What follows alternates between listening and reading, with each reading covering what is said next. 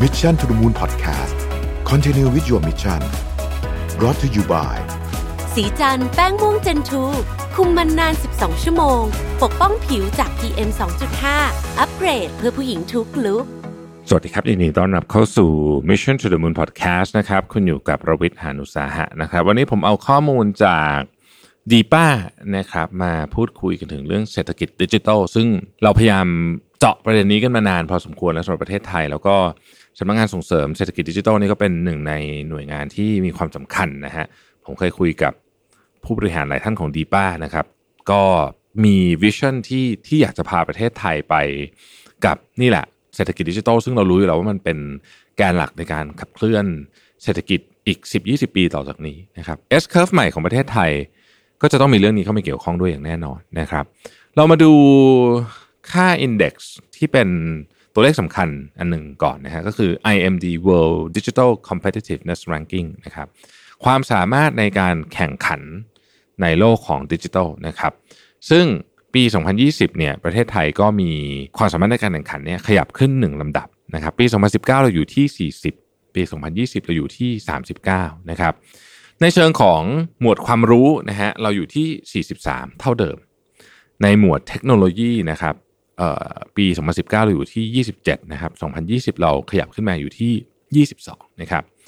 ในส่วนของ future readiness ความพร้อมในอนาคตเนี่ย 2019 เราอยู่ที่ 50 2020 อยู่ที่ 45 นะครับ ถ้าเรามาดูในเชิงของ structure บ้าง ดูในแง่ของจำนวนนะฮะจำนวนของหน่วยย่อยทางธุรกิจแล้วกันใช้คำนี้นะครับ เราจะมี large enterprise มี SME แล้วก็มีการเกษตร นะครับประเทศไทยเนี่ยมีกลุ่มที่เป็นเรียกว่า large enterprise เนี่ยอยู่ประมาณ 0.14%นะครับแล้วก็มีกลุ่ม SME เนี่ยประมาณ 3 ล้านราย 3.1 ล้านราย เป็นคิดเป็น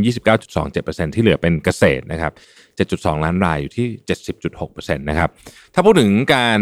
จ้างงาน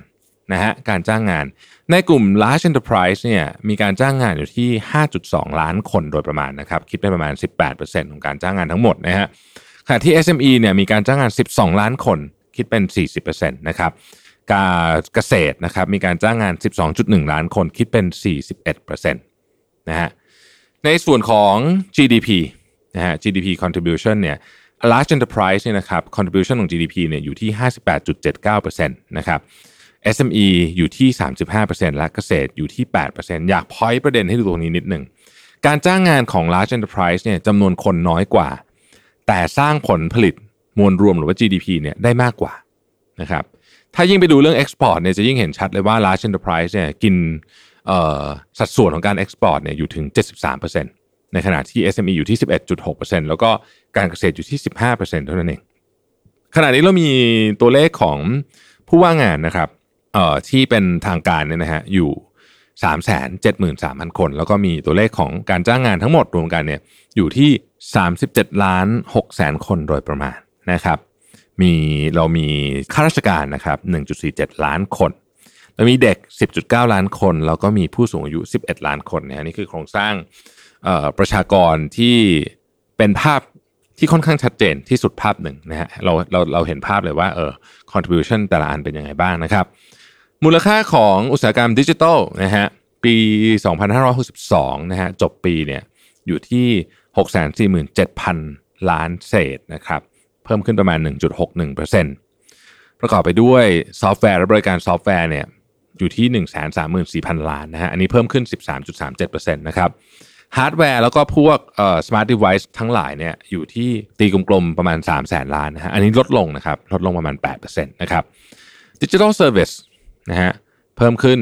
เอ่อ10.4%นะครับอยู่ที่แสนเจ็ดหมื่นล้านโดยประมาณ digital content นะฮะเพิ่มขึ้น 11%